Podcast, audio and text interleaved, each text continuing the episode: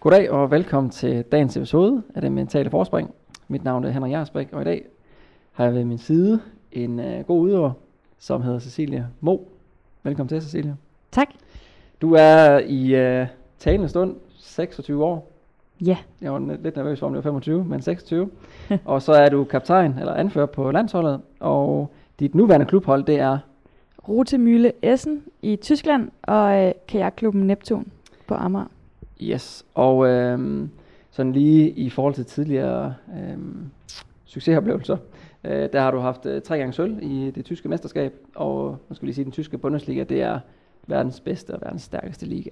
Ja, lige præcis. Og 3 gange sølv, 1 gang bronze, og så faktisk 2 gange guld i Champions League. Ja.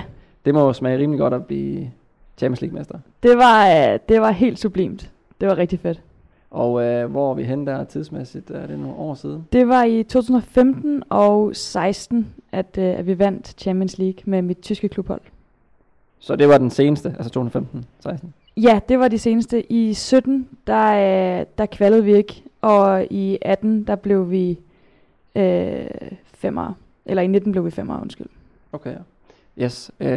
Det skal vi lige tage en lille smule om her i forbindelse med de mentale ting også. Men altså, for uden det her med, at du udøver på allerhøjeste niveau, jamen så er du faktisk også coach eller træner på landsholdet. Det er jo lidt en ekstra dimension, man ikke ser så ofte, at man både spiller og træner. Ja, lige præcis. Det er også lidt kvæg, at det er en mindre sportsgren, at jeg er trådt til, selvom jeg ikke er færdig med at være aktiv spiller. Og det fungerer? Det fungerer faktisk okay, synes jeg. Det er hårdt arbejde at være til stede, både som træner og som spiller. Og det er nok ikke den langsigtede løsning for holdet, men lige nu kunne jeg i hvert fald agere som en passioneret træner. Og samtidig så er jeg heller ikke færdig indvendig med at spille, så derfor valgte jeg ikke at trække mig som spiller. Men jeg bibringer i hvert fald noget som træner, og så må vi se, hvor mange år ude i tiden det fortsætter, inden der måske kommer en anden kvalificeret træner på banen. Mm. Og så er du ved at være færdig med studiet, så du kalder dig kanskje humanfysiolog. Humanfysiolog, ja. Og det bliver du færdig med inden for nogle måneder? Ja, til oktober er jeg helt færdig. Yes. Og hvad skal der ske bagefter? Jamen, jeg er ikke helt sikker, men jeg kunne godt tænke mig at arbejde i Team Danmark, eller lave noget Ph.D., med kajakpolo og eventuelt noget crossfit. Det er nogle af de projekter, jeg har kørende, samtidig med, at jeg har min egen lille virksomhed, hvor jeg laver kajakpolo-specifik fysisk træning. Så det kører jeg også lidt. Så både træning og træningsprogrammer også? Ja, lige præcis. Okay, ja. Nå, men sådan, hvis man nu lige tænker tilbage, nu skal vi også tale om fremtiden og her senere, men altså, hvad tænker man tilbage på af de største oplevelser i din, måske både liv, men også i hvert fald karriere? Det allerstørste, det var, da vi vandt Champions League for anden gang tilbage i 2016, og det var rigtig fedt at vinde første gang, men anden gang, der var det en lidt sværere vej. I gruppespillet havde vi ikke klaret det så godt, og vi hiver den alligevel hjem med en rigtig svær finale, som blev afgjort lige til sidst. Og det var helt exceptionelt, og jeg får gåsehud bare ved at tænke over det. Og det andet øjeblik, det var til mit første tyske mesterskab i 2015, der spillede vi semifinale mod Berlin, og der spiller man bedst af 3 kampe. Så var vi havde vundet 1 kamp, og det havde de også. Og i den 3. kamp står det så 2-2, og der er 10 sekunder tilbage af normal spilletid, hvor at vi får erobret bolden, og jeg sprinter op mod deres mål, og får så en lang aflevering af en god medspiller, og kan lige nå at putte den ind i målet, inden der bliver fløjtet af. Så det var også helt euforisk at være med til at afgøre kampen lige i det sidste sekund. Det var noget, jeg havde drømt om, og at det skulle ske. Altså, i så ung en alder, jeg var 20 år og var lige kommet til Tyskland i Bundesligaen, så det var helt vildt at nå finalen på den måde. Mm. Så 5-6 år siden, der i semifinalen før i udviklingsfinalen. Kan du huske det der, den tur, der så er op, de der 3-4 skud, du har, hvor du har bolden og skal op og afslutte? Er det bare sådan, jeg scorer nu? Der gik egentlig så mange tanker igennem mit hoved. Der ligger en spiller lige på ryggen af mig, som på derværende tidspunkt faktisk var en lille smule hurtigere end mig. Det har jeg så til gengæld vendt godt og grundigt om på nu. Men hun indhenter mig langsomt, og, Og jeg har så set på video efterfølgende, at jeg får bolden og skyder relativt langt udefra. Så jeg kunne sagtens have taget en dribling og været mere sikker på at score, men tiden var også ved at løbe ud. Så der gik egentlig i øjeblikket ikke så mange tanker igennem mit hoved, andet end at jeg var bevidst om, at hun var lige bag ved mig, og derfor valgte at skyde med det samme i det at få fat i bolden. Mm, okay. Ja, spændende nok. Hvad som person og som udøver, hvad inspirerer egentlig dig? Jeg tror, at der er lidt to facetter, hvor at den vigtigste er nok en eller anden intrinsisk ønske om at blive bedre. At jeg synes bare, det er fedt at blive bedre, og i det daglige så træner jeg meget med mænd, eller mod mænd, og det er super fedt at sætte en herrespiller på plads, som måske endda vejer det dobbelte af en selv. Jeg vejer 64 kilo, så det er nemt nok at finde en herre kajakpolo-spiller, der vejer mellem 90 og 110 kilo, som regel, så næsten det dobbelte. Mm. Og når man lige kan sætte et mål over hovedet på dem, eller blokke deres bold, det er ret fedt. Så det er sådan det, der inspirerer mig i det daglige. Og derudover så er det her med at vinde sammen. Altså det med at være sammen om et hold, om de store sejre, det er noget helt specielt, som man føler indeni. Og det er også en følelse, som jeg jagter, men den kommer lidt sjældnere end den daglige følelse. Mm. Ja. Nu sagde du selvfølgelig også det der før med at vinde til sidst i kampen, og sådan i forhold til det, der kan inspirere dig, så tænker jeg lidt, det som jeg synes, nu kender vi selvfølgelig hinanden igennem måske halvandet års tid, noget en stil, ikke? Jo. Altså det, som slår mig først, det er, at du er meget professionel, meget selvdisciplineret og meget dygtig til at lykkes med det, du sætter for, og altså, du har en god evne til at ville mere, men den der kode til at komme fra A til B, og så sørge for det, du sagde til at starte med i fortællingen omkring, jamen hun er egentlig hurtigere end dig på daværende tidspunkt, men det har jeg godt og grundet at vende rundt på nu, ikke? Altså, men hvordan gør du det? Hvordan griber du det an i forhold til, at jeg skal blive bedre til det her? Er det bare noget, der kommer naturligt, eller hvordan?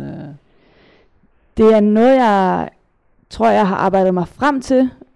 Jeg har altid haft en lyst til at blive bedre, men jeg har ikke haft disciplinen til det. Så i starten trænede jeg kajakpolo de der 2 til 3 gange om ugen, som der nu engang var træning i min klub. Og det er jo sjovt at møde op med ens holdkammerater og spille det boldspil, man nogle gange godt kan lide.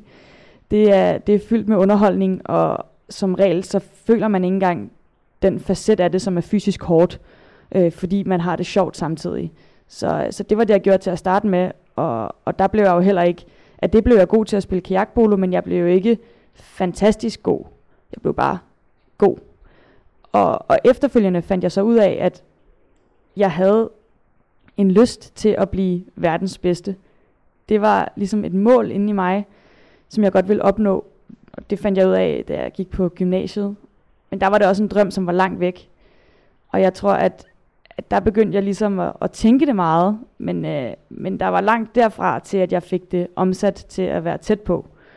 Og det er jo også fint nok at have en lille drøm i maven, men derfor kan der sagtens være rigtig langt til den. Men jeg tror bare, at jeg tog det et skridt ad gangen, så efter jeg ligesom havde fundet ud af, at det ville jeg rigtig gerne, så satte jeg mig ned, og så fik jeg hjælp af min daværende træner til ligesom at sige, okay, det hjælper at definere nogle mål for i år bare. Så hvad vil du gerne blive bedre til i år? Jamen, så skrev jeg nogle mål ned, om de skal være specifikke, fik jeg at vide. Mm.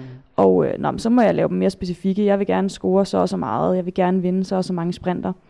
Så jeg fik lidt hjælp i starten til, hvordan jeg kunne lave noget målsætning. Men der havde jeg stadig ikke kapaciteten til, hvordan jeg så kunne træne bedst muligt for at opnå den målsætning. Mm. Men det var lidt sådan, det startede. Og derefter så tror jeg, at jeg på grund af min uddannelse fik en større kapacitet til, hvordan jeg så også kunne træne for at opnå de her mål. Ja. Nu er det jo interessant at tale med spillere, som er passionerede i deres sport, og specielt også hvis det er blandt både Danmarks bedste, men også i det her tilfælde blandt verdens bedste spillere i den her sportsgren. Men sådan ganske kort, hvordan starter man, eller hvordan startede du til kajakpolo? Jeg startede med at blive introduceret til almindelig kajakroning, og det er der rigtig mange, der gør. Heldigvis så havde den klub, som jeg blev introduceret til kajakroning i, de havde også kajakpolo, Så de lå og spillede med bold ved siden af, at jeg skulle ud og ro en lang tur. Og det som 11-årig, så det lidt sjovere ud. Så jeg fik taget mod til mig og spørge, om jeg måtte være med. Og det måtte jeg heldigvis gerne, selvom jeg var en lille pige på 11 år. Og det var alle sammen voksne mænd på 30 plus. Men de tog godt imod mig. Og det er meget, kriteriet for den sport heldigvis, at man faktisk er meget inkluderende, fordi det er en lille sport. Så jeg fik lov til at være med, og de gav mig ligesom en masse hjælp de første par år. Og i starten kunne jeg ikke engang kaste til underlæggeren. Altså målet er 2 meter over vandet. Mm. Og jeg kan huske første gang, jeg kunne kaste helt op og ramme underlæggeren. Det var en stor dag. Så der er lang vej derfra, men jeg blev ligesom introduceret derigennem almindelig kajakroning og fandt så en bedre sport. Så fast forward, sådan 15 år senere, hvad elsker du egentlig mest ved kajakpolo? Jeg tror, at det jeg elsker allermest, det er, at der er en bold med. Jeg er virkelig fan af at spille bold. Det er bare sjovt. Og dernæst så er der også det her med, at man deler sine sejre sammen med sit hold. Det er meget sjovere at være sammen om det. Mm-hmm. Ja, det giver mening. Nå, Cecilie, nu sidder vi her, begge her som danskere og med Jantelov og sådan noget, men du er jo en af Danmarks, eller en af verdens bedste kajakpolo-spillere, og det er jo altid fedt at kunne sige det, men er det sådan en empowering feeling? Er det noget, der er fedt, og man bliver stolt af at vide, nu er der måske ikke lige nogen officiel rangliste med det, men man ved godt nogle af, hvor man ligger i forhold til de ting, man opnåede, i forhold til de ting, man kan. Men hvordan er det for dig at vide, at man er i den sjove ende af faktisk verdens bedste spillere? Det er fedt nok, men jeg er langt fra tilfreds. Jeg tror, jeg føler mig ikke tilfreds, før at jeg ved, at jeg er den bedste på mange facetter, og at der er først nogen, der kan overtage den plads, når jeg stopper, og lader dem overtage den plads. Så jeg er langt fra tilfreds, så derfor er det ikke nogen sådan vild følelse indeni.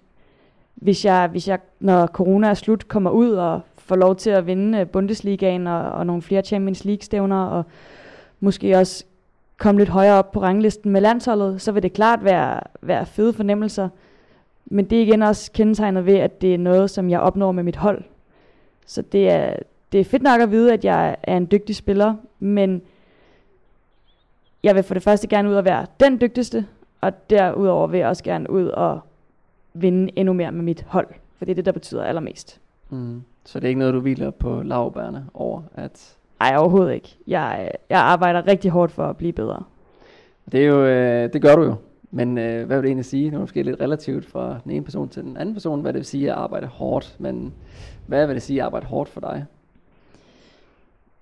Det vil sige, at de der træningspas, som jeg har planlagt, men som jeg ikke har lyst til at udføre, det er dem, der skal udføres alligevel. Og de der intervaller, som brænder lidt ekstra i lungerne, og hvor at man ligger side om side med en holdkammerat, og kæmper for at være den, der når længst i det givne interval, der skal jeg nå længst. Mm. Og det er hver gang. Det er det, der vil sige at kæmpe hårdt. Ja. Jamen, det er jo rigtigt nok, og jeg synes, der er mange, der gerne vil opnå rigtig meget, men de færreste vil så nok lige gå den der ekstra meter, som det så kræves i specielt de der situationer, hvor det gør ondt og ikke er særlig sjovt, og det også regner, som det gør nu her i dag faktisk. Men sig lidt tilbage til det der med at være en del af verdens eliten eller verdenstoppen. Det gør så også, at man godt ved, at man har måske næsten, jeg ved ikke, man kan sige, direkte konkurrenter, men du ved godt, vi har også talt om nogle af de der 2-3 andre spillere, som du ligger lidt og konkurrerer med. Hvordan er det at have dem? Sådan, er det motiverende? Er det sådan hårdt at have dem og se, hvordan det går dem? Det er lidt begge dele, vil jeg sige. Der er nogle rigtig gode britiske spillere, hvoraf den ene, hun blev næsten udtaget til OL i vægtløftning. Så hun vejer i hvert fald omkring de 80 kilo cirka, og er rigtig, rigtig stærk. Og det er en god motivator at træne imod, fordi hun er klart en af de hurtigste på verdensplan. Men samtidig kan det også godt være noget, som kan på en eller anden måde påvirke min egen træning for meget, hvis jeg går ind og sammenligner mig for meget med en spiller som hende. Fordi det er fint nok, at hun er rigtig hurtig, men det er også det, hun kan. Hun kan skyde hårdt og lige på, men hun kan for eksempel ikke finte. og hun kan ikke finde ud af at spille holdspil. Så der er rigtig mange andre facetter af spillet, og førhen har jeg nogle gange været forlåst i at sammenligne mig med de bedste, og kun set på, hvad de gjorde rigtig godt, og så set på, hvor langt jeg var fra det. Men faktum er bare, at jeg kan kigge på de 3 bedste spillere i verden, og så se på, okay, den ene, hun er rigtig hurtig, den anden, hun kan lave rigtig mange specielle skud, og være en målmaskine, og den tredje, hun kan bare ro solen sort, så nærmest ren udholdenhedsatlet. Men det er deres spidskompetence, og det er det, de ligesom er kendt for. Hvor at jeg vil gerne kunne score mange mål for mit hold, men jeg vil også gerne kunne lave mange assists til mine holdkammerater, når jeg selv bliver dækket op. Jeg vil også gerne kunne sætte mine modspiller, hvis de giver mig en lillefinger, så er jeg fuldstændig forbi dem. Og jeg vil gerne kunne mange facetter af spillet. Så det er lidt det, jeg er nået frem til at prøve at differentiere mig på. Det er, at jeg behøver ikke sammenligne mig selv en til en med de her spillere, fordi jeg kan noget andet. Jeg øver mig på mine stærke og svage sider, og jeg bliver bedre til både mine stærke og svage sider. Mm-hmm. Og det er det, der skal gøre mig til den spiller, jeg er. Ja. Det lyder også som et rigtig godt ræsonnement, man kommer frem til, og man kan rationalisere sig frem til, at det her, det giver mere mening. Hun er virkelig hurtig, hun kan lave specielle skud, og har der en, der er meget god til udholdenhed. Men hvordan rammer det så, nu skal vi også til at tale en lille smule om det mentale og sådan noget, hvordan rammer det, når man ser, at så har hun lige lavet en PR igen, og hende hun har lavet nogle nye skudteknikker, og så er der en, der er i endnu bedre udholdenhedsmæssig form. Hvordan rammer det dig? Fordi at det er en konkurrencesport, så det er alt jo inden for sport, ikke? Og det er jo fordi, jeg finder at sige, at jeg håber det bedste for alle, og at vi må alle sammen blive bedre der, men nogle gange kan det også godt stikke en lidt i selvtilliden og gøre lidt ondt, at man ser, at andre, ikke så meget, at man ser, at andre bliver bedre, men man bliver i tvivl om, at man selv også er på den rette kurs i forhold til det. Men er det noget, du kan opleve, hvis man for eksempel ser sådan noget på Instagram eller andre steder, hvor man siger, okay, de gør det så godt her? Ja, altså tilbage i 2019, lige lidt tid før jeg startede her hos dig, der var det i hvert fald noget, der påvirkede mig rigtig meget i løbet af faktisk hele den sæson i 2019. Det var både på Instagram, hvis jeg så, at den atlet, der var den stærke der, at hun satte en ny PR, eller bare lavede repetitioner med noget, der ligger over min max. Det var ikke så fedt. Hvis jeg så på topscorerlisten, for eksempel for enten Bundesligaen eller for EM, som vi var til der i 19, så var det ikke mig, der lå nummer 1, og langt fra, jeg var top 20 til EM i 19, et eller andet sted der i top 20, og jeg tror, jeg var nummer 12 i Bundesligaen i 19, så jeg lå ikke lige så højt, som jeg gerne ville på topscorerlisten. Jeg ville egentlig bare gerne op og ligge nummer 1, og det kunne godt påvirke mig, og det gjorde det især tilbage i 19. Det var også en af de årsager til, at jeg valgte at tage kontakt til dig, for eksempel. Senere hen har der ikke været lige så meget på grund af covid-19, men jeg har da for eksempel den seneste uge her haft nogle træninger, hvor jeg ikke har scoret lige så mange mål, som jeg egentlig gerne ville. Jeg har bare skudt rigtig meget stolpe ud, i stedet for stolpe ind, og det har da helt sikkert gjort, at jeg har sådan haft nogle tanker, skal jeg lige ændre noget på min træning? Hvad gør jeg lige for, at når jeg rammer kampdag, så sidder de der? Men igen har jeg også kvæg nogle af de værktøjer, vi har arbejdet med, ligesom læne mig tilbage og sagt, okay, jeg har en dedikeret træningsplan. Jeg ved, hvad jeg skal gøre. Jeg har skudt stolpe ud. Det er virkelig god præcision. Når kampdagen rammer, så er den stolpe ind. Og det bekræfter jeg lige ved at gå ned og lave en times skudtræning i dag, for eksempel. Mm. Okay.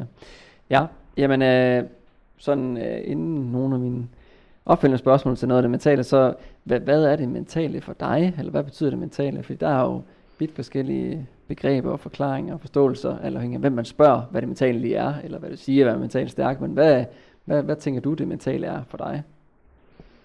Ja, det er jo lidt et flyvsk spørgsmål, men jeg tror for mig, så er det mentale at kunne holde hovedet koldt i svære situationer, især. Det kunne fx være, når man er bagud, og kunne blive ved med at spille spillet og kæmpe kampen for at vinde. Og dernæst så er det mentale også at kunne have en evne til at blive ved med at agere.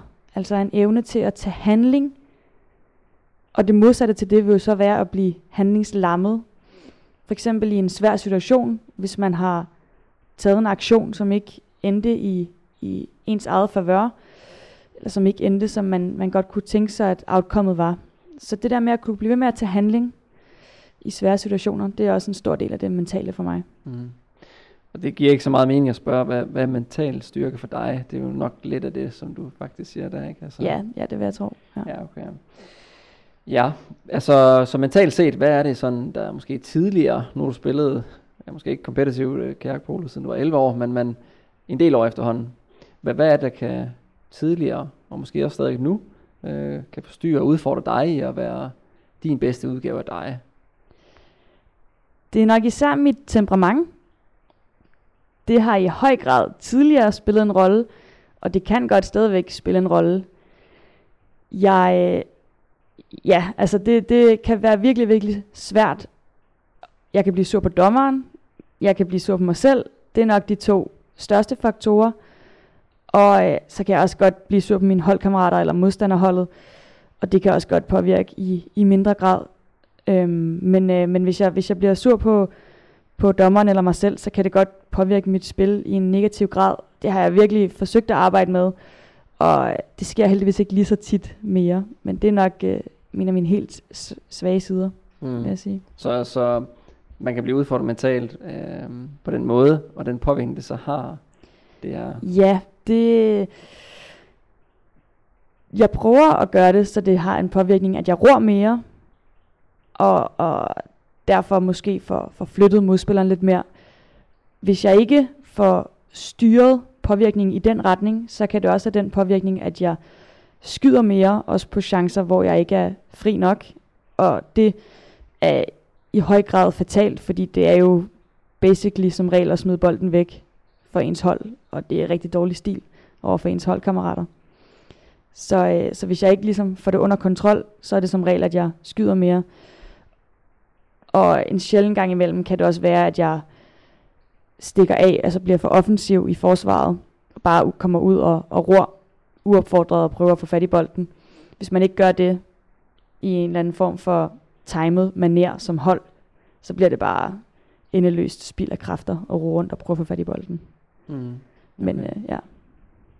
Alright. Hvad med nu her? Hvis der er noget, du bøvler med, eller noget som... Det er jo meget forskelligt fra periode til periode, eller fra uge til uge næsten, men nu må det selvfølgelig være corona, men er der noget, som er sådan lidt... det kan godt udfordre mig en lille smule her. PT, så træner jeg med ret høj volumen, og relativt høj intensitet også, så jeg er ikke så restitueret til min træningspas. Jeg er også i slutningen af min nuværende træningscyklus, så jeg er bestemt ikke særlig restitueret, og skal... Om halvanden uge skal jeg have en uges sådan pause, hvor jeg skal superkompensere og restituere ret meget. Så derfor så er jeg rigtig udmattet til mine træninger, og det påvirker selv sagt mine evner og mit spil. Så det lægger et yderligere pres på mentalt, at jeg ikke kan det, som jeg plejer at kunne, når jeg er restitueret, fordi jeg er relativt fatigued fra en morgenstyrketræning for eksempel. Og det gør det helt sikkert sværere, både i situationen, men også bagefter, når jeg evaluerer på det. I situationen til en kajakpolo-træning, så kan det være, at jeg kan ikke få flyttet en modspiller lige så godt, som jeg gerne ville, eller båden agerer ikke, ligesom den skal. Den der følelse af at være i ét med båden, og bare kunne flytte båden ned i vandet under en modspiller, den er der ikke lige helt, og det kan godt irritere og gøre, at jeg får skiftet fokus fra at være klar på at modtage en bold, til i stedet for at og ligger og være lidt småirriteret over det. Så det er noget, jeg sådan pt. Arbejder lidt med. Det her med at kunne præstere, selvom jeg ikke er restitueret. Og finde ud af, hvordan jeg bedst er i det. Og derudover, når jeg så rammer kampdag, så er det selvfølgelig det her med igen at undgå at blive sur på dommeren. Det er en udefrakommende faktor, som jeg ikke kan kontrollere. Jeg skal bare spille spillet. Mm. Og det er, du ved jo godt, hvad dit niveau er, men også hvad dit topniveau er. Og det er måske kvæg din periodisering og din cyklus lige nu her, så er det lidt sværere præstationsmæssigt at ramme det højeste niveau der. Mm-hmm. Men det er virkelig en svær balancegang, og så vurderer det til, at det er faktisk okay, jeg måske er lidt mere træt og lidt mindre stærk og lidt mindre hurtig her, men den håndterer du sådan egentlig okay, at hvis der er nogle ting, der ikke kan lade sig gøre, som bør kunne lade sig gøre, eller måske kan lade sig gøre om 2 uger, og også kunne lade sig gøre for en måned siden, det Det er ikke sådan noget, der rammer dig sådan nu her, som virkelig, fordi du er forberedt på det? Jeg vil sige, det er i hvert fald noget, jeg har tænkt over den her uge, og jeg har prøvet at arbejde med det, og tænkt, okay, skal jeg lige flytte en enkelt intervalsession, for at være mere klar til den her træning, jeg har. Og det har jeg også gjort. I tirsdags så flyttede jeg en enkelt intervaltræning, fordi jeg var helt smadret, og jeg ville ikke kunne være med overhovedet til den ret højniveaustræning, jeg skulle til om aftenen. Så jeg prøver også at være fleksibel og lytte til min krop. Og så, når jeg gjorde det, så var det også meget med ikke at have skyldfølelse over ikke at have udført den intervaltræning, men acceptere, at det var et valg, jeg tog for at være mere klar til den efterfølgende træning, og så prøve at give den så godt gas om aftenen som muligt. Så det er noget, jeg løbende arbejder med, og både det her med at kunne lytte til min krop, og så sige, er jeg bare doven? Skal jeg bare gennemføre den her session? Eller være klog og prøve at rykke rundt på det? Og så, hvis jeg vælger at rykke rundt på det, så er det det her med ikke at få dårlig samvittighed, men fortæl mig selv, at jeg gjorde det, fordi at min krop har bedst af at rykke rundt på det. Og når jeg så kommer til den givende træningssession, der kommer næste gang, så er det bare med at prøve at give den så meget gas som muligt. Ja, så det er jo så lidt et aktivt valg om, at det her det er bedst præstationsmæssigt at få lidt restitutionstid. Og det er jo ikke et udtryk for, at man bukker under for, at okay, det kommer til at blive hårdt lige nu her. Men, og så det her med, at man ikke skal have dårlig samvittighed over det, det er stadig en lille smule svært, kunne jeg forestille mig.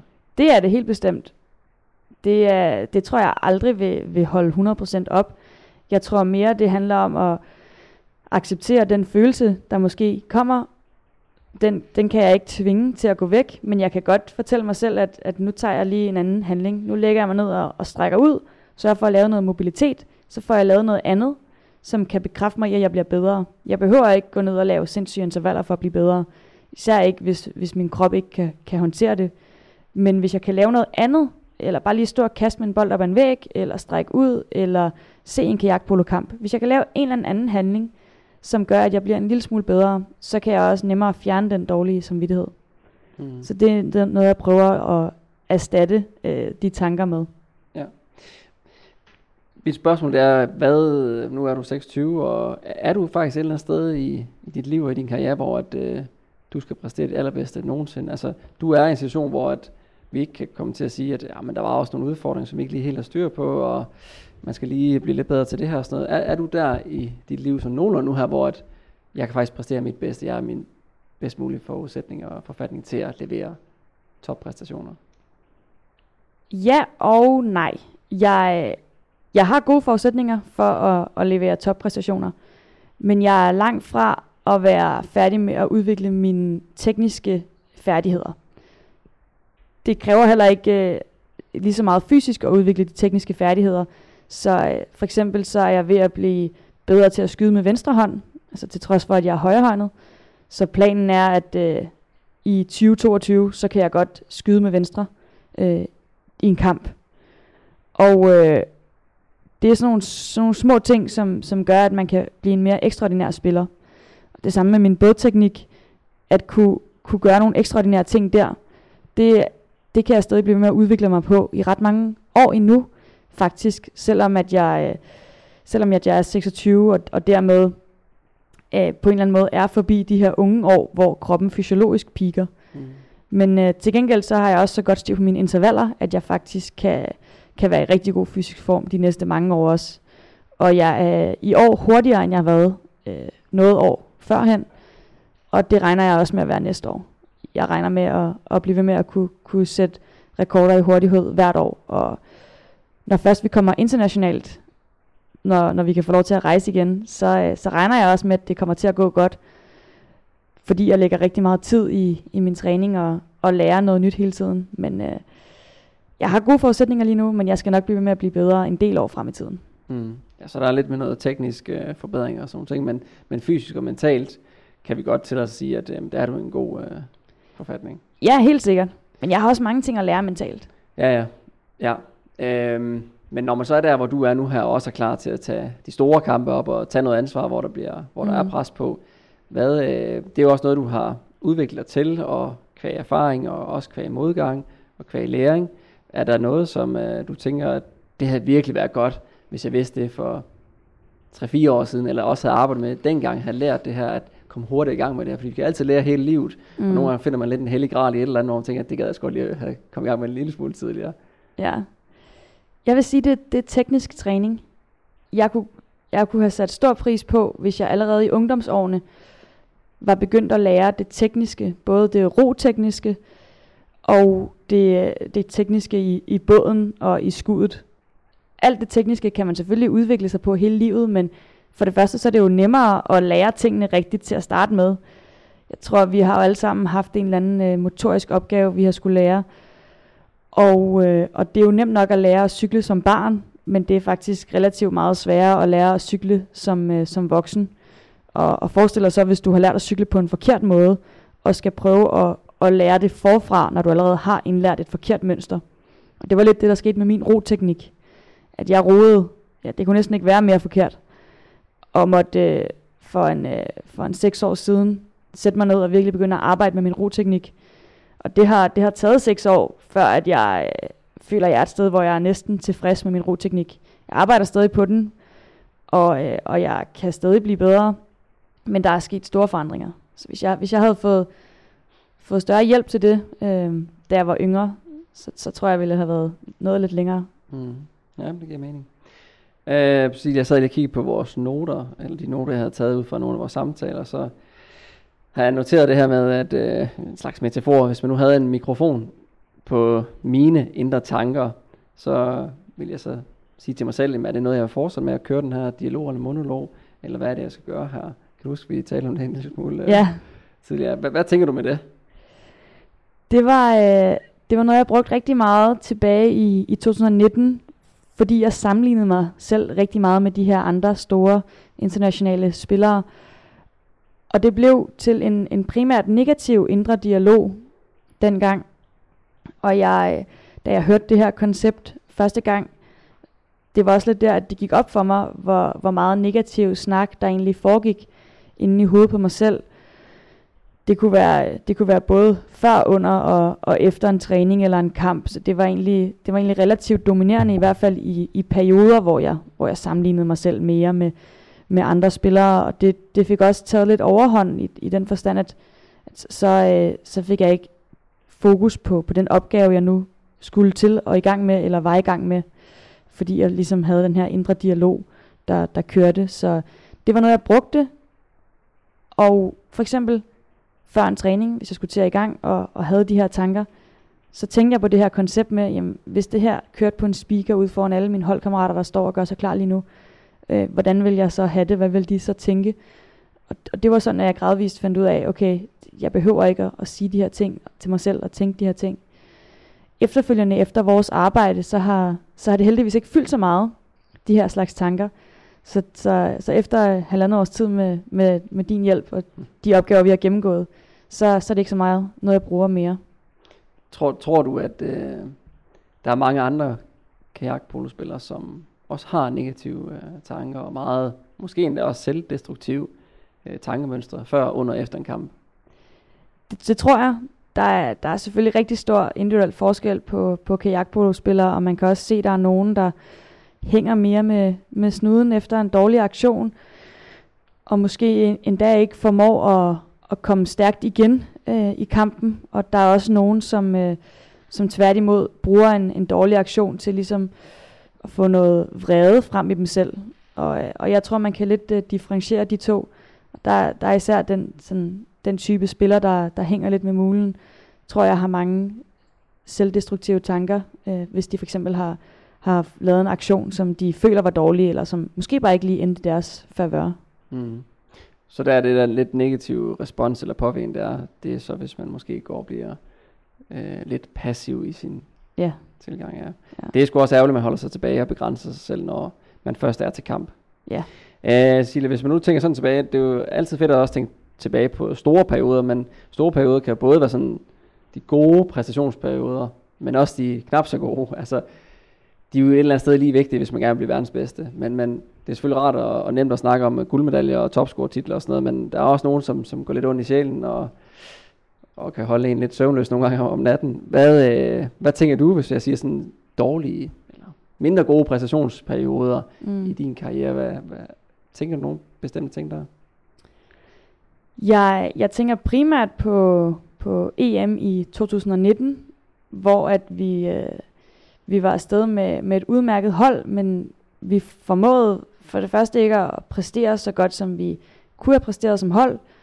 Men vigtigst af alt for min egen oplevelse, så blev jeg for passiv mentalt, og det påvirkede mit spil, og det påvirkede sådan set også hele min oplevelse af EM. Jeg spillede okay, og jeg var i fin fysisk form, men selve den der del af det, hvor jeg som kaptajn og som medspiller hjælper mine holdkammerater, løfter dem og sørger for, at de også kan levere bedre, især kvad af at være den bedste spiller, så burde jeg også kunne løfte mine holdkammerater. Den del manglede fuldstændig, fordi jeg ikke var til stede mentalt.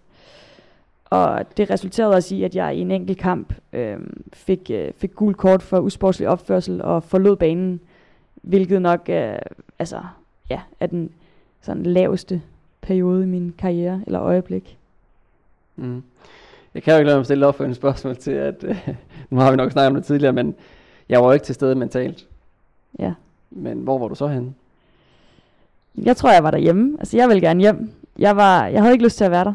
Ja.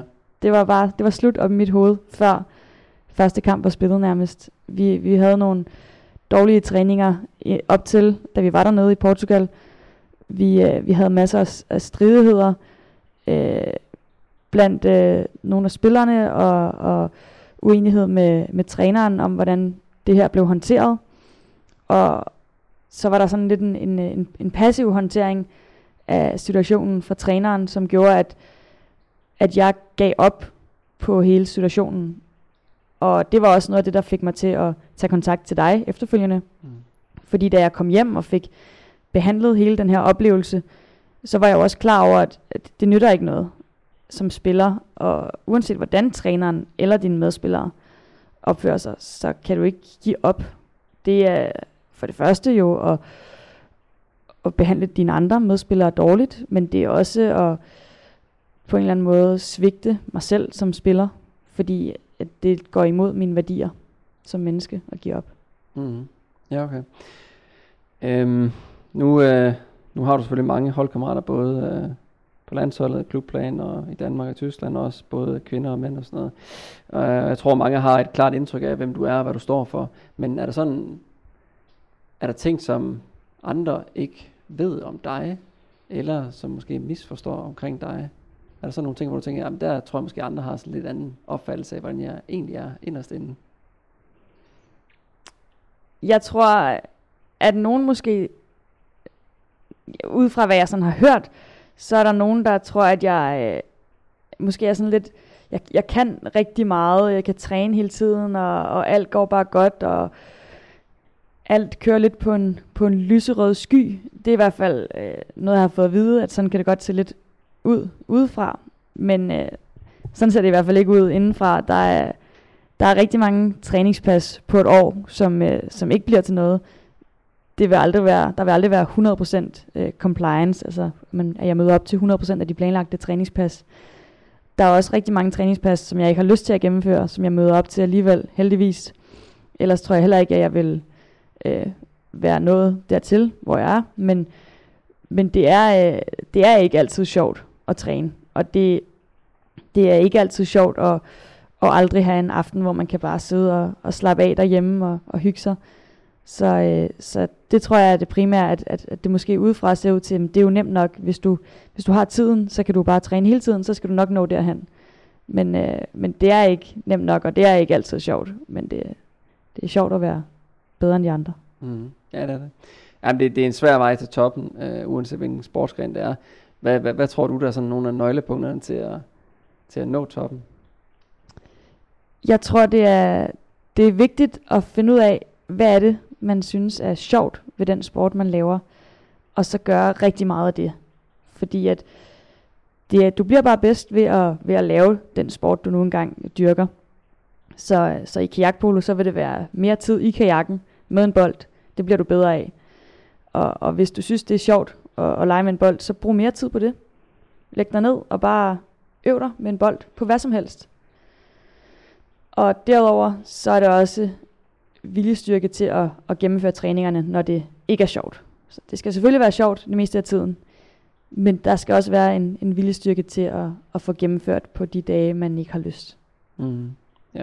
Jamen, jeg er meget enig. Jeg tror heller ikke, det handler om, at der er nogen sådan gylden opskrift til, at hvis man lige præcis gør de her ting, eller tænker på en bestemt måde, så vil man også opnå det. Jeg tror også rigtig meget, det handler om selvfølgelig også at gøre noget af det, man godt kan lide, fordi det er trods alt lidt sjovere og mere motiverende, men også at det handler også meget af dem, som man kan sige, både der er amatørudøvere, og så er der eliteudøvere, og superelite, og så er der topelite.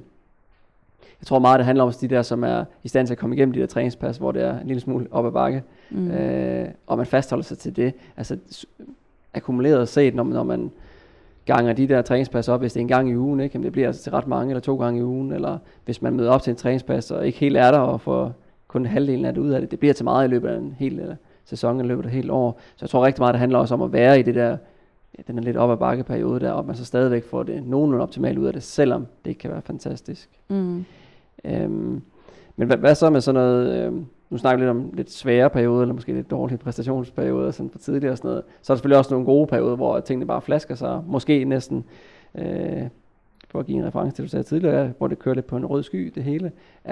Hvad tænker du sådan af gode præstationsperioder for dig tidligere, men måske også, hvad kunne årsagen være til, at lige præcis i den der tidsperiode, der flaskede det sig bare fuldstændig for mig? Ja, det føltes jo efterhånden som lang tid siden på grund af corona, men jeg tror, det hjalp at komme til Tyskland, fordi jeg fik nogle rigtig gode holdkammerater, så jeg kunne blive hjulpet til at blive spillet god af mine holdkammerater, da jeg kom til Tyskland. Og det er bare nemmere at være god, hvis du får nogle lækre afleveringer, og hvis dine holdkammerater altid lige har din ryg.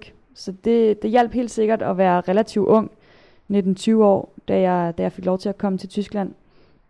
Og på en eller anden måde blive båret med op af nogle dygtige spillere, nogle dygtige tyske landsholdsspillere, og samtidig også få en masse råd af dem. På landsholdet har det så altid været lidt sværere, fordi at jeg siden 2016 har skulle løfte et stort ansvar der. Det var jeg nok heller ikke mentalt klar til. Og det gjorde både, at det var svært med mit temperament, fordi jeg rigtig gerne vil vinde. Og det kunne godt ses i mit spil, hvis det så ikke gik godt. Og på landsholdet var der bare ikke det her samme bredde-niveau, som gjorde, at spillere kan løfte hinanden, ligesom der er i Tyskland. Så jeg tror, at det, der især kendetegner de svære perioder, det var, når jeg ligesom selv skulle være med til at løfte et hold. Det tror jeg først er noget, jeg er blevet bedre til og arbejder til her de seneste par år, hvor jeg for eksempel arbejder specifikt på at kunne løfte andre spillere. Og jeg tror, at det, der ligesom kendetegnede de gode perioder, det var også, at der var en god bredde på holdet. Så var det nemmere for mig at præstere, fordi jeg ikke var mentalt klar til at være den bedste. Mm, okay.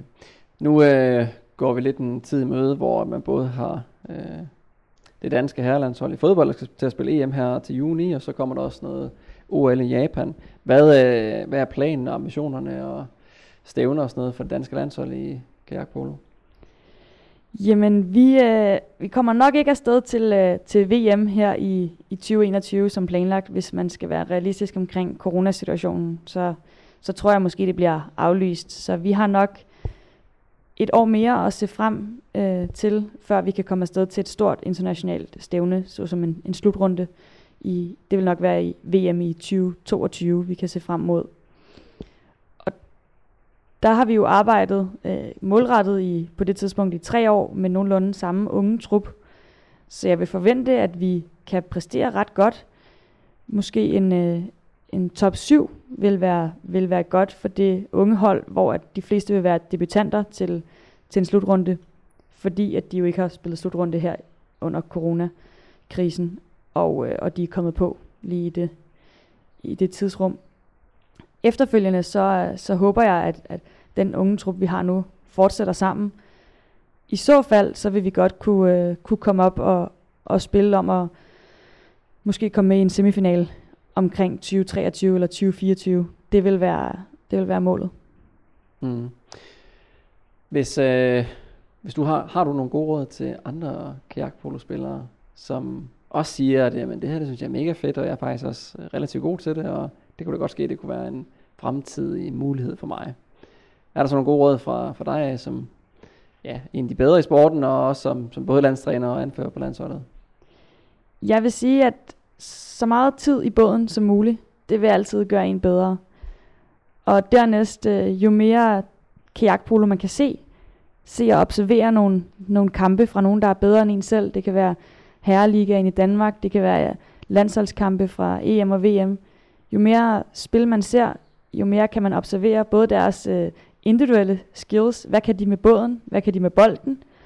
Kopier alt det og gør det til ens eget. Så kan man næsten ikke undgå at blive god. Og man kan også se på den måde, de spiller på, for at kunne læse spillet. Det er også rigtig essentielt.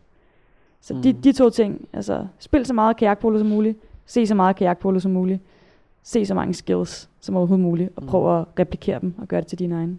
Yes. Og det er jo nogle relativt gode råd, eller nogle rigtig gode råd.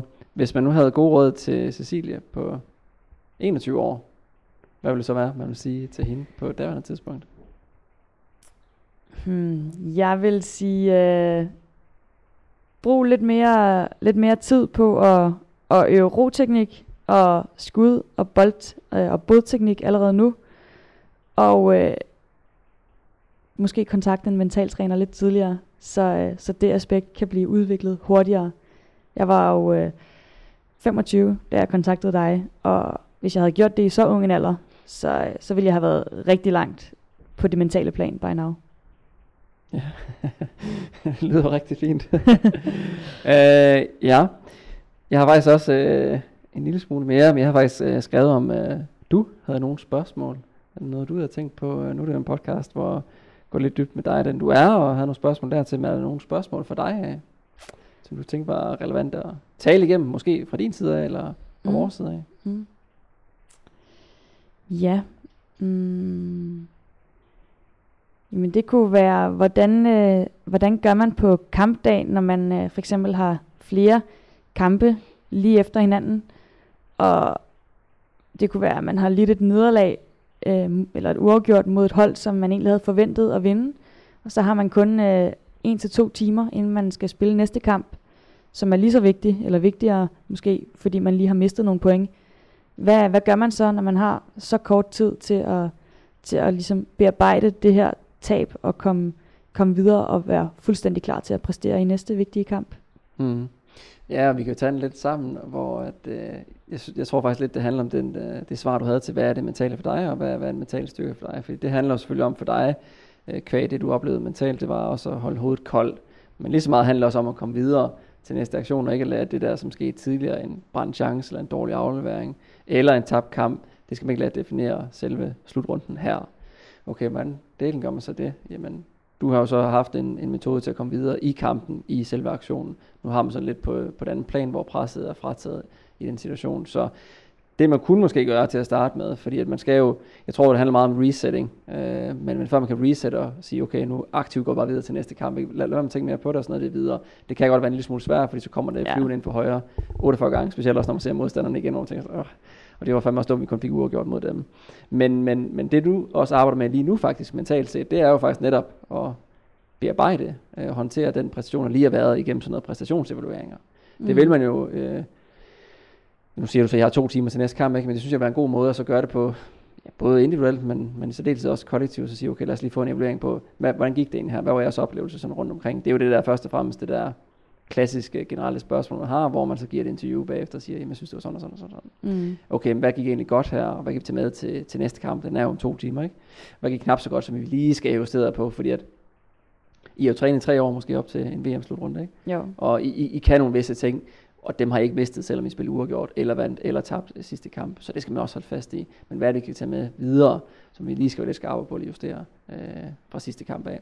Så jeg synes, det der med at lave en god evaluering af det, der foregik, Det vil være det bedste sted at starte. Og dernæst skal vi så også finde ud af, okay, så er det jo så op til os, som så sige, det er jo en del af din indre dialog, og din, hvor man havde sådan lidt en mikrofon for sin indre dialog, at det kommer måske til at foregå i mig. Og der har vi snakket meget om os to, men også i alle andre podcast, det der med, at vi skal blive gode til at acceptere det, som er mentalt set. Og mentalt set, så er det vores tanker og vores følelser. Men det her med at acceptere, at jamen, det var min skyld, at vi ikke fik 3 point. Altså, det var det jo. Altså, det kan jeg jo ikke lyve for nogen. Jeg ved det godt, og alle de andre ved det også, og jeg kan vide, hvad de tænker. Den situation, den er svær at stå i, men du kommer ikke væk fra den. Og det der med, at vi skal prøve at bruge en eller anden tanketeknik, eller noget, der skal viske det ren og sådan noget, det kommer til at fratage fokus fra, at du er god i næste kamp, for du kommer ikke helt væk fra det. Men det er jo et eller andet sted verdens bedste mulighed for dig, for faktisk også at udvikle dig mentalt, til at sige, okay, der var jeg sgu lidt nede i en bølgedal der, men hvordan definerede det så mig? Hvad gjorde jeg så med det? Fordi at det var jo en lille smule udfordrende. Men hvordan reagerede så med det? Jamen, hvordan reagerer Cecilie så ind i kampen, når det går op ad bakke, og I kan se, I bagud 3-1, og I skal til at jagte noget, jamen så reagerer du på en bestemt noget. Okay, men hvordan kan du så bruge det i en situation nu her, hvor I har haft så sløjt resultat, og skal til at kigge videre mod næste kamp. Mm. Så det kunne være sådan en del af det også, hvor man også, jamen altså også bare det her med at tale tingene igennem, ikke, og få det ud. Altså det får altid en bedre størrelse, når det bliver ventileret indfra og kommer ud i det fri. Og så også have sådan lidt en slags handlingsplan eller gameplan til, okay, ja, det var sgu ikke særlig godt, men hvordan prøver vi at gå videre med det, som er sket nu her, så det ikke definerer vores næste 4 kampe, fordi det behøver det virkelig ikke at gøre. Ja. Men det er jo det ofte gør jo, fordi vi ikke kommer videre fra det, og vi vil ikke få det behandlet og evalueret på det, og også dernæst bliver reset og kommer videre mod næste aktion. Fordi at det er jo det, som også sker inde i kampe, altså det der med, hvor er momentum? Det flasker jo fra det ene hold til det andet, ikke? Men det kan det også godt gøre, selvom kampen er slut, så vi har bare ikke det hele momentum lige nu, men vi har haft 4 kampe i streg, hvor vi var det dårligste hold på banen, men vi vandt alle 4 kampe. Det giver også momentum, ikke? Det er jo bare en følelse alt sammen. Men der må man også gerne gå ind og lave lidt introspektivt arbejde og se, men hvad er det egentlig, du gør, når I har momentum og sådan noget? Fordi det er jo nogle ting, I godt selv kan gøre, uanset om I har momentum eller ikke har momentum. Og så prøve at finde frem til de fællesnævner, som gør jer til et godt hold, så I kan stå der bagefter, som du også gerne vil, ikke? Og kollektivt og fejre, det her, vi skulle gjort godt. Det var sådan, det hurtigt sagt til det. Vil jeg sige, ja, er det fyldestgørende nok, Cecilie? Ja, det vil jeg sige.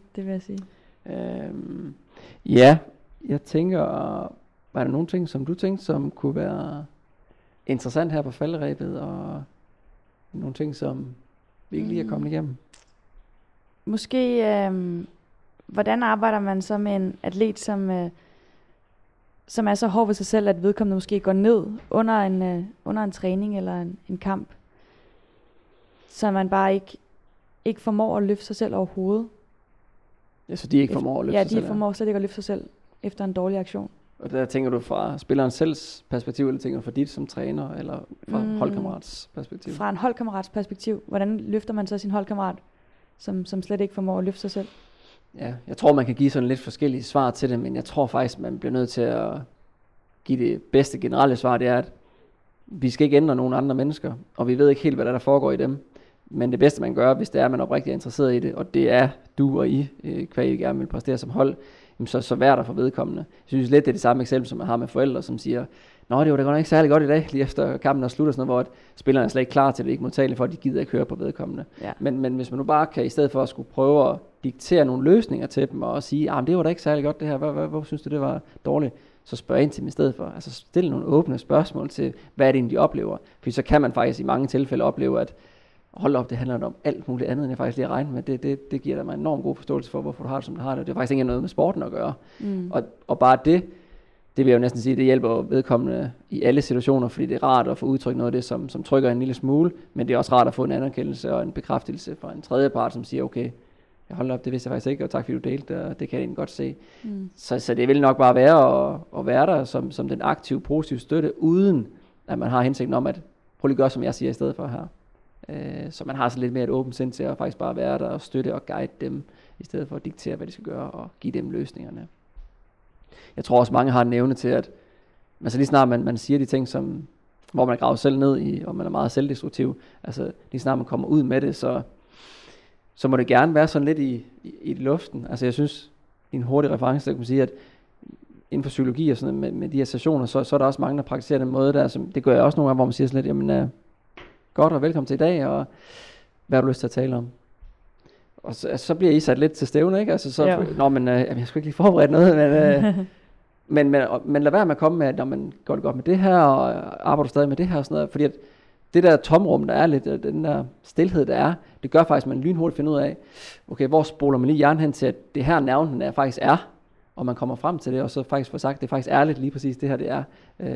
Og det synes jeg også godt, man kan bruge ved sådan en spiller der, hvor man bare kan stille nogle åbne spørgsmål til dem, og så vælge på et eller andet tidspunkt komme frem til nerven eller sagens kerne, og så synes jeg også mange, så har en evne til, at hvis man så ikke laver den fejl, at man så går ind og siger, nå, så det du siger der, det er fordi du skal gøre sådan her i stedet for. Hvis man ikke gør det, og i stedet bare lyttende og en god støtte, jamen så har de fleste også eliteudøvere en evne til, at ja, okay, men nu skal det også blive bedre, ikke? Altså nu skal jeg også, ja, altså de kommer enormt ofte med, selv med svarene selv til, at det her det er faktisk det, jeg egentlig skal til at gøre nu her. Men det har de ikke gjort før, og det ville ikke have lykkes med, hvis man ikke havde taget snakken med dem, fordi så gik det bare ulmet til noget enormt negativt indvendigt. Så det skal nok komme ud, altså først og fremmest, jeg får det ud på en eller anden måde, på en hæderlig og ikke søgt måde, og så prøver at lade dem selv komme frem til det, for det styrker også det, som vi gerne vil have, og vi også arbejder med implicit meget. Det vi arbejder med, det er jo autonomi, det handler om jo. Du behøver ikke ringe eller skrive til mig, for at jeg skal sige eller gøre et eller andet, fordi det er dig, der træffer beslutningen, du tager ansvaret for det, og det skal det også være for vedkommende, der selv kommer frem til deres egen løsning, og sådan lidt, ja, det er faktisk sådan her, det er et eller andet sted. Og den, igen, apropos sådan med forældre, jeg synes, mange forældre laver den fejl, at de giver svaret til den unge for ofte, fordi hvis man hjælper et andet menneske for meget, eller en anden udøver for meget, også hvis man er træner, hvis man er kaptajn og skal styre nogle taktiske ting, så fratager man også et eller andet sted deres mulighed for selv at komme frem til nogle løsninger på egen hånd. Ja. Og den er en svær balancegang i praksis. Jeg synes, det er sådan mentalt, kognitivt, psykologisk set, men i praksis så er det noget svært at udleve. Men jeg synes stadigvæk, det er den rigtige måde. Ja. Fedt. Tak. Det er fedt. Cecilie Moe, eller Mo. Ja. Skal vi have dit sidste efternavn med? Weinreich. Lige præcis. Så du har jo nogle tyske aner i dig? Det er meget langt tilbage, men ja, mere norsk. Yes. Hvad bringer fremtiden for dig? Jamen, forhåbentlig snart nogle internationale stævner, og så formentlig også et back-to-back DM-guld i år, og måske Champions League i år med det danske klubhold, for en gang skyld i stedet for det tyske. Det kunne være lidt sjovt at sætte Danmark på landkortet, også på klubstatus. Så der er lidt planer der, både med det danske klubhold og det tyske. Ja. Så nogle flere guldmedaljer. Yes, og folk, som kunne tænke sig at høre, eller læse, eller se lidt om dig, så kan man finde dig på Instagram og Facebook. Ja, med Cecilie_Moe, M-O-E, på Instagram, og Cecilie Moe Physical Coach på Facebook. Og så har du også specialiseret lidt med at lave nogle af de her gode, detaljerede og lidt nørdede, men på den rigtig fede måde, rammer til, hvor man faktisk kan optimere sin mad. Ja, jeg er gået lidt ind i kajakpolo som fysisk træner, fordi det mangler også. Der er rigtig mange programmer derude, både styrkemæssigt og aerob og anaerob træningsmæssigt, men der er ikke noget, der har analyseret de arbejdskrav, der er i kajakpolo, og som der er ikke rigtig nogen, der kender sporten indefra, som laver de her programmer. Det er mest taget fra andre sportsgrene, f.eks. sprintkajak. Så jeg har valgt at gå ind og analysere sporten mere dybdegående, og så har jeg noteret min egen træningsplanlægning de sidste mange år, og taget det bedste fra det, og fundet ud af, hvordan jeg kan optimere både test og træning for kajakpoloatleter. Og så gør jeg så det, at jeg laver individuelle programmer, så der kommer en atlet og fortæller mig alt om deres træning, og deres evner, og deres mål, og så laver jeg specifikke programmer, så de bliver bedst mulige. Yes. Cecilie, vi holder os lige præcis under en time, så har du noget på falderebet? Nej, det tror jeg ikke. Nå, så vil jeg jo sige tak for besøget, og tak for snakken, og jeg håber, lytterne derude kunne drage nytte af det, og som sagt, så var der noget på Instagram, hvor man skriver Cecilie_Moe, yes. Så man finder dig der, og så kan man også blive linket videre til din Facebook-side. Yeah. Og mit navn er Henrik Jersbæk, og det var så dagens episode af Det Mentale Forspring med kajakpolospiller Cecilie Moe Weinreich. Hej hej.